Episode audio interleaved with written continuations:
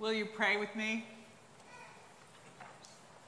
Lord Jesus, open this word to us. Shape us into disciples pleasing to you. In Christ's name, amen.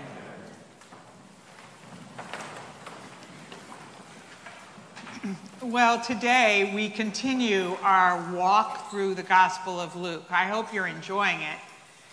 You know, starting in chapter 9, the whole pattern of Luke is teaching his disciples how to be disciples, how to be ready for Jesus' death, resurrection, and ascension. We're told in chapter 9 that Jesus set his face toward Jerusalem. So everything that follows has to be understood in that context. And, and so when we hear these little vignettes, these stories and parables, we want to have that in mind that Jesus isn't just telling nice stories to get his point across, although that is true, but Jesus is forming his disciples into a people ready for what's to come. He's trying to teach his disciples his craft. And every week we hear another lesson about following Jesus, uh, being a disciple. And often those lessons are shocking if we stop and listen. I think sometimes these passages are familiar enough to us that we miss their, their shock value, but I'm hoping to give a little bit back to you today. Um, you, you heard last week the shocking quality of the, of the parable of the Good Samaritan. If you didn't, go back and listen to it because it was a great sermon. You know, Jesus took this trick question by the lawyer what's the greatest commandment? He was hoping to trap Jesus into something he could get him for. And, and Jesus turns it, well, what do you think? And of course, he repeats the two commandments love God with all your heart, soul, strength, and mind, and love your neighbor as yourself. And Jesus is right, do it. And then uh, you remember that um, he says, well, who is my neighbor? Again, trying to justify himself, but also trying to trick Jesus up. And so Jesus tells this shocking story about God's shocking love and our challenge to be shaped by God so we, lo- we love in just as shocking a way. The Samaritan, the hated, half breed, religious offshoot, hated, loves when the religious people who should know better don't. And Jesus is saying, That's how I love you all, and you who follow me are called to do the same. And so today we get to this story about Mary and Martha, and at first it looks like a non sequitur, but it's not. Luke is very deliberate in putting it here. Now we're going to learn, we've learned to love our neighbor, or we've learned what it means to be a disciple, loving our neighbor, and now we're going to learn how to love God with our heart, soul, strength, and mind. So the story doesn't look like that, but that's exactly what it is. It's a continuation of this, uh, a story, this discipleship training program, so to speak. Jesus' visit to Martha's house gives them the perfect opportunity to continue teaching on this. Um, you know, a number of years ago, know, more than I like to remember, um, a woman said to me, you know, Mary, I love this passage because I'm lazy.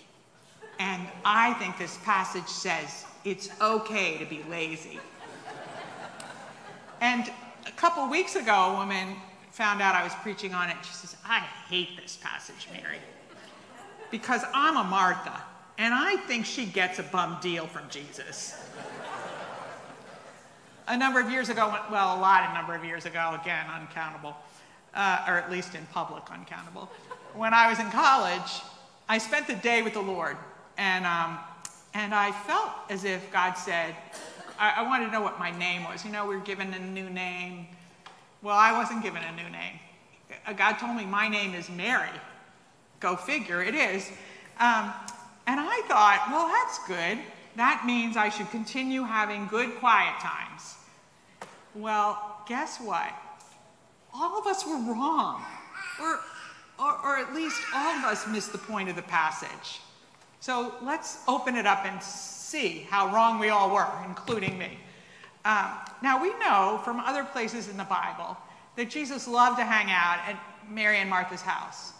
Um, it, it seems to be a place where he can let down and be himself. And he loves to bring his disciples there, knowing he'll get a good welcome, comfortable lodging, and probably good food, just saying. Anyway, we know, um, even though it's not mentioned in this passage, that Lazarus lived with them. Probably Lazarus was much younger. Otherwise, he would be the head of the household, right? And here we're told Martha's the one who opens her home. She's the homeowner. So chances are that means Lazarus is a kid. And she, of course, is the oldest. And any of you, how many of you are oldest? Yeah, not so many. Well, I am. And I know Martha's the oldest, not just because she's the owner of the home, right? Those of us, especially oldest daughters, we, we get this, right? In any case, uh, she's the head of the house. And the story opens with Martha's hospitality. Um, her, you know, she uh, opens her home to Jesus, we're told. And we have this sense that Jesus is glad that she does. She welcomes him. Uh, Jesus is an honored rabbi, an honored guest, and so are his compatriots. And then quickly, we meet Mary, Martha's sister, right? And what do we see? What do we hear that Mary was doing? right? She sat at the Lord's feet and listened to his teaching. Now, at first, this sounds like a lovely little picture, right? Mary's maybe romantic, you know, she's sitting at his feet, ready to get his slippers, whatever. That is not what's going on. Sitting at someone's feet, sitting at the feet of a rabbi, is a technical term. It means sitting, studying, from a rabbi, it means preparing to be a rabbi, right? It means going to seminary, so to speak. You remember that Paul talks about sitting at the feet of Gamaliel. Gamaliel was at the time a well known rabbi, and Paul uses that as cred, right? Part of his credentials, you know, and he's proud of it, and rightly so. He's a rabbi of, taught by the rabbi of rabbis, right? Well, until Jesus comes along right? So Mary, sitting at Jesus' feet, is not just looking adoringly at him. She's certainly not being lazy, right? She's studying Torah, something that rabbis' apprentices did. And when Luke's earliest readers read that Mary was sitting at the Lord's feet, most of them would have gasped, men and women would have gasped to hear that. Only men were disciples of a rabbi. Only men sat at rabbis' feet. Only men studied to be rabbis themselves. In fact, when men who were not family members entered a home, the women were supposed to withdraw to the private spaces. They didn't hang out in the public spaces with the men. Only men would be in the gathering room. So Mary is acting scandalously at all kinds of levels. She's breaking all the rules. So think about it. Picture Mary with this in mind. What do you think? What do you think motivated her to go against such strong cultural taboos? Can you imagine what it must have felt like? I mean, I've gone across a few cultural taboos myself, not, not bad ones, don't go there. You know, uh, uh, but I've been in a room where everybody's wondering, what are you doing here, right? Um, well, what do you think motivated her to do it? What, what was it about Jesus that made her confident enough to stay there, even with, you know, pe- questioning people all around her? What made her long to be a disciple, hungry for learning, hungry to study, to be a teacher herself. What an effect Jesus must have had on her to keep her in that room, sitting at Jesus' feet. Now the scene turns back to Martha and her perspective on the situation, which is a little different from Mary's. We're told that Martha is distracted by many tasks. And again, everyone in in um, Luke's day would have heard that and gone, well, of course, Of course, she was distracted. An honored rabbi is in town. Uh, they would instinctively, in, instinctively grasp the situation. I mean, in a culture where hospitality is an absolute cultural necessity, if you didn't show appropriate dis, uh, hospitality to an, especially to an honored guest, you didn't just break a rule, you brought shame on the whole household. You, and everyone, you know, these are villages, right? Everyone would know the shameful thing that you had done. So if Martha didn't provide welcome, she was acting shamefully. She felt under uh, quite a bit of pressure. And meals in those days, some of you know that this is still too, true in parts of the Middle East or in certain meals. Um, they weren't, they didn't use cutlery like we do, knives and forks. They used bread. And they would, I started doing it with my left hand at 8 o'clock and realized, no, no, never with your left hand, only with your right hand. You took the bread and dipped into a dish.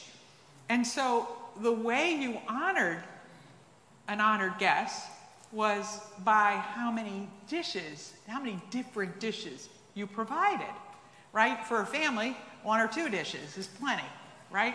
But for Jesus, well known, appreciated, honored guest, you'd have a slew of dishes. There would be incredible pressure on Martha to make sure there was, uh, there was plenty of it.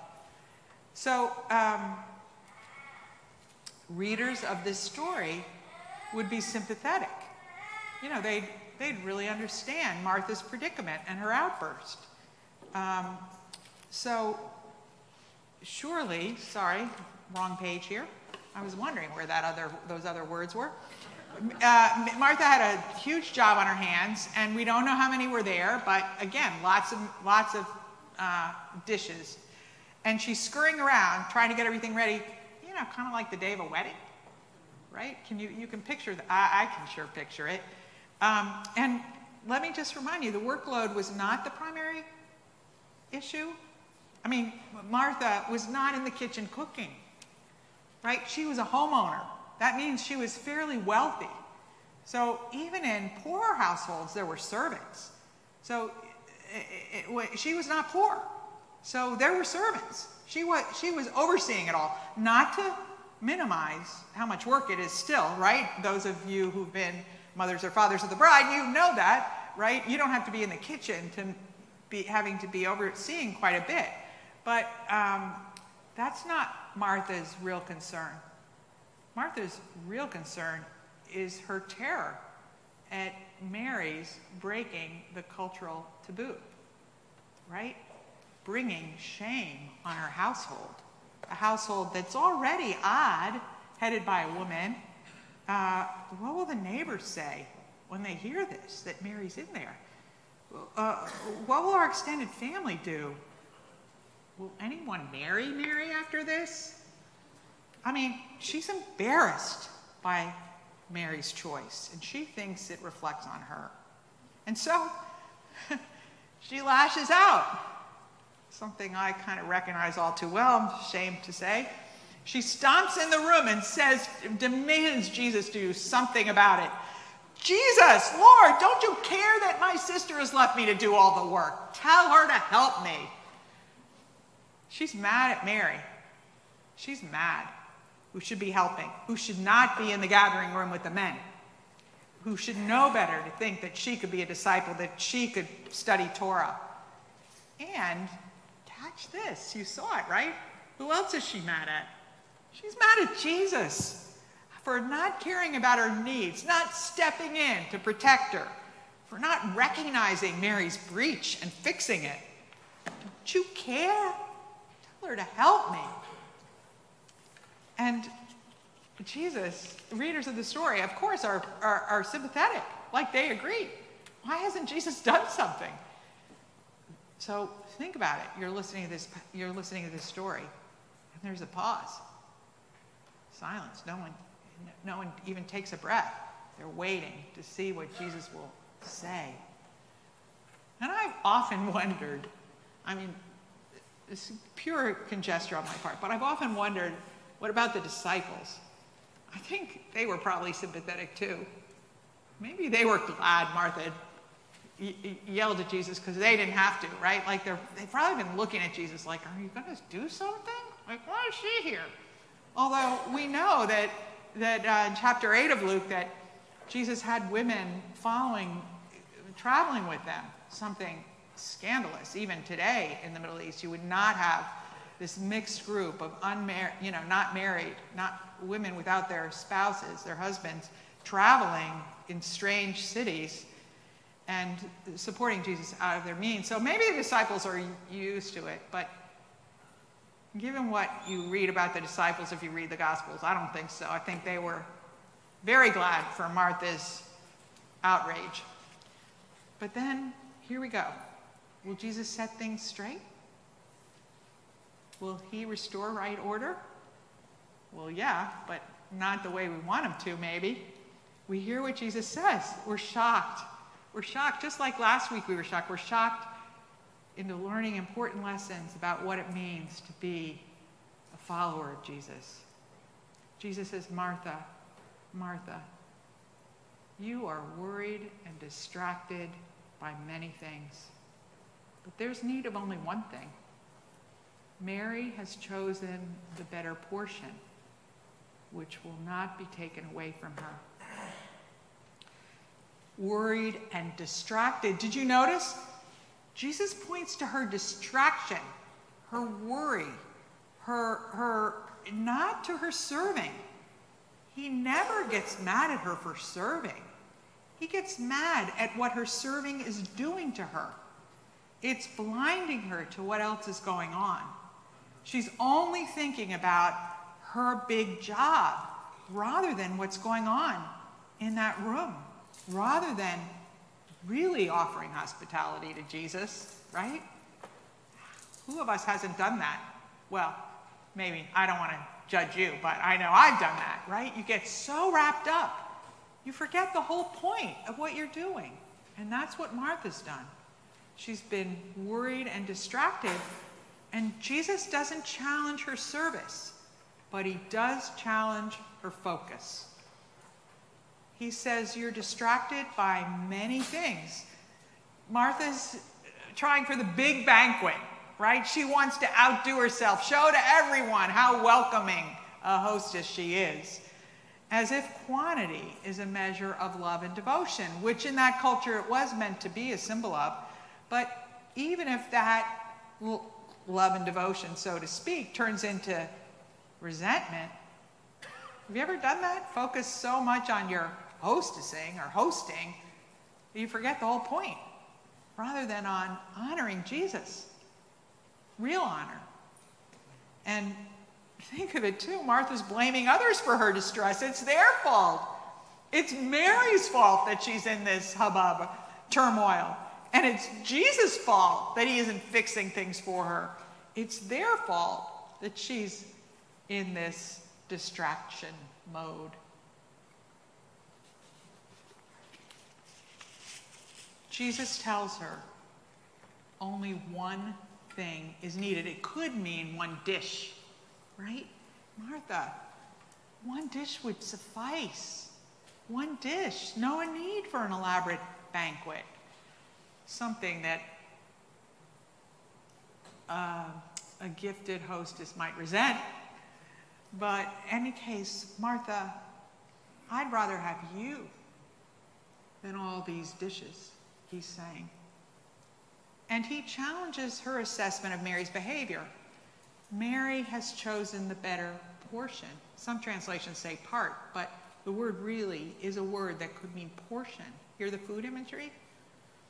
Mary has chosen the right meal. You're working on the wrong banquet, Martha. There's a banquet right here in your living room to which you're invited. It's waiting for you to taste of it doesn't require your frantic distraction. Come and sit, come and eat, come and really eat. Speaking of a lot of dishes. Ken Bailey, one of my, um, my late mentor and dear friend, um, who writes a lot about the cultural background to the New Testament. Here's what, how he translates this part of the passage Martha, Martha, you are anxious and troubled about many things. I understand the entire list. One thing is needed. What is missing is not one more plate of food, but rather for you to understand that I'm providing the meal, and your sister has already chosen the good portion. A good student is more important to me than a good meal. I will not allow you to take it away from her. Mary's choice to be a disciple, to study God's word, and to serve in response to that, even if it cost her reputation, Mary's choice was upheld by Jesus. He was pleased with her. By implication, Jesus is challenging Martha too, not to stop serving, but to root her serving in her knowledge and love of Jesus, her knowledge and love of his word, that her service is meant to flow out of her discipleship, that that's what it means to love God with all your heart, soul, mind, and strength. Certainly, service is a part of it. You can't read the New Testament and not know that, but it's got to be grounded in our walk with Jesus. Loving God, of course, includes acts of service, but they've got to emerge from our paying attention to Jesus' word, to his teaching, to his leading. So there you have it. A lesson, our next lesson from Jesus about following him, about being a faithful disciple. So, not it's okay to be lazy, right? You got that, right? And no, no uh, short shrift to Martha for her service, only for how. And by the way, this woman who calls herself a Martha serves with such joy and compassion and love for the Lord. She wouldn't have gotten that finger from Jesus, I promise you. And I didn't know it then. But when Jesus said my name was Mary, he was saying way more than have a good quiet time, honey. He was calling me to serve him, to study and teach, to study and be a disciple, to study and make other disciples, just like all of his disciples are called to do. Make no mistake, this little lesson is not just for Martha, not even just for Mary, not even just for the 12 who were in that room, although it certainly was a lesson for them. This is a lesson for all of us who are called to follow Jesus. So grade yourself. This is kind of like a spiritual performance review. Grade yourself. How are you doing? How well do you love God with all your heart, soul, mind, and strength? Is learning from Jesus and from his word and from his words to you, is that your primary agenda? Does that root all the things you do? Are you willing to be considered scandalous because you put Jesus first?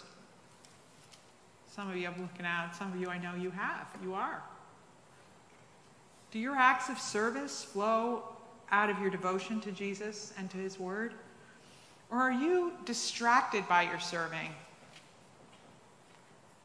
Guilty often as charged. Has it become separated from your walk with him? This is a call to us to follow Jesus afresh.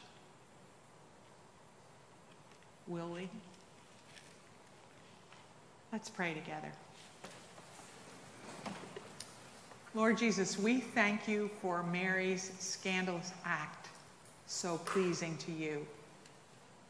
Will you center us in you and your word?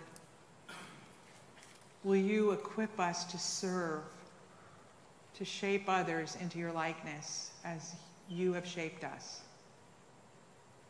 In Christ's name, amen.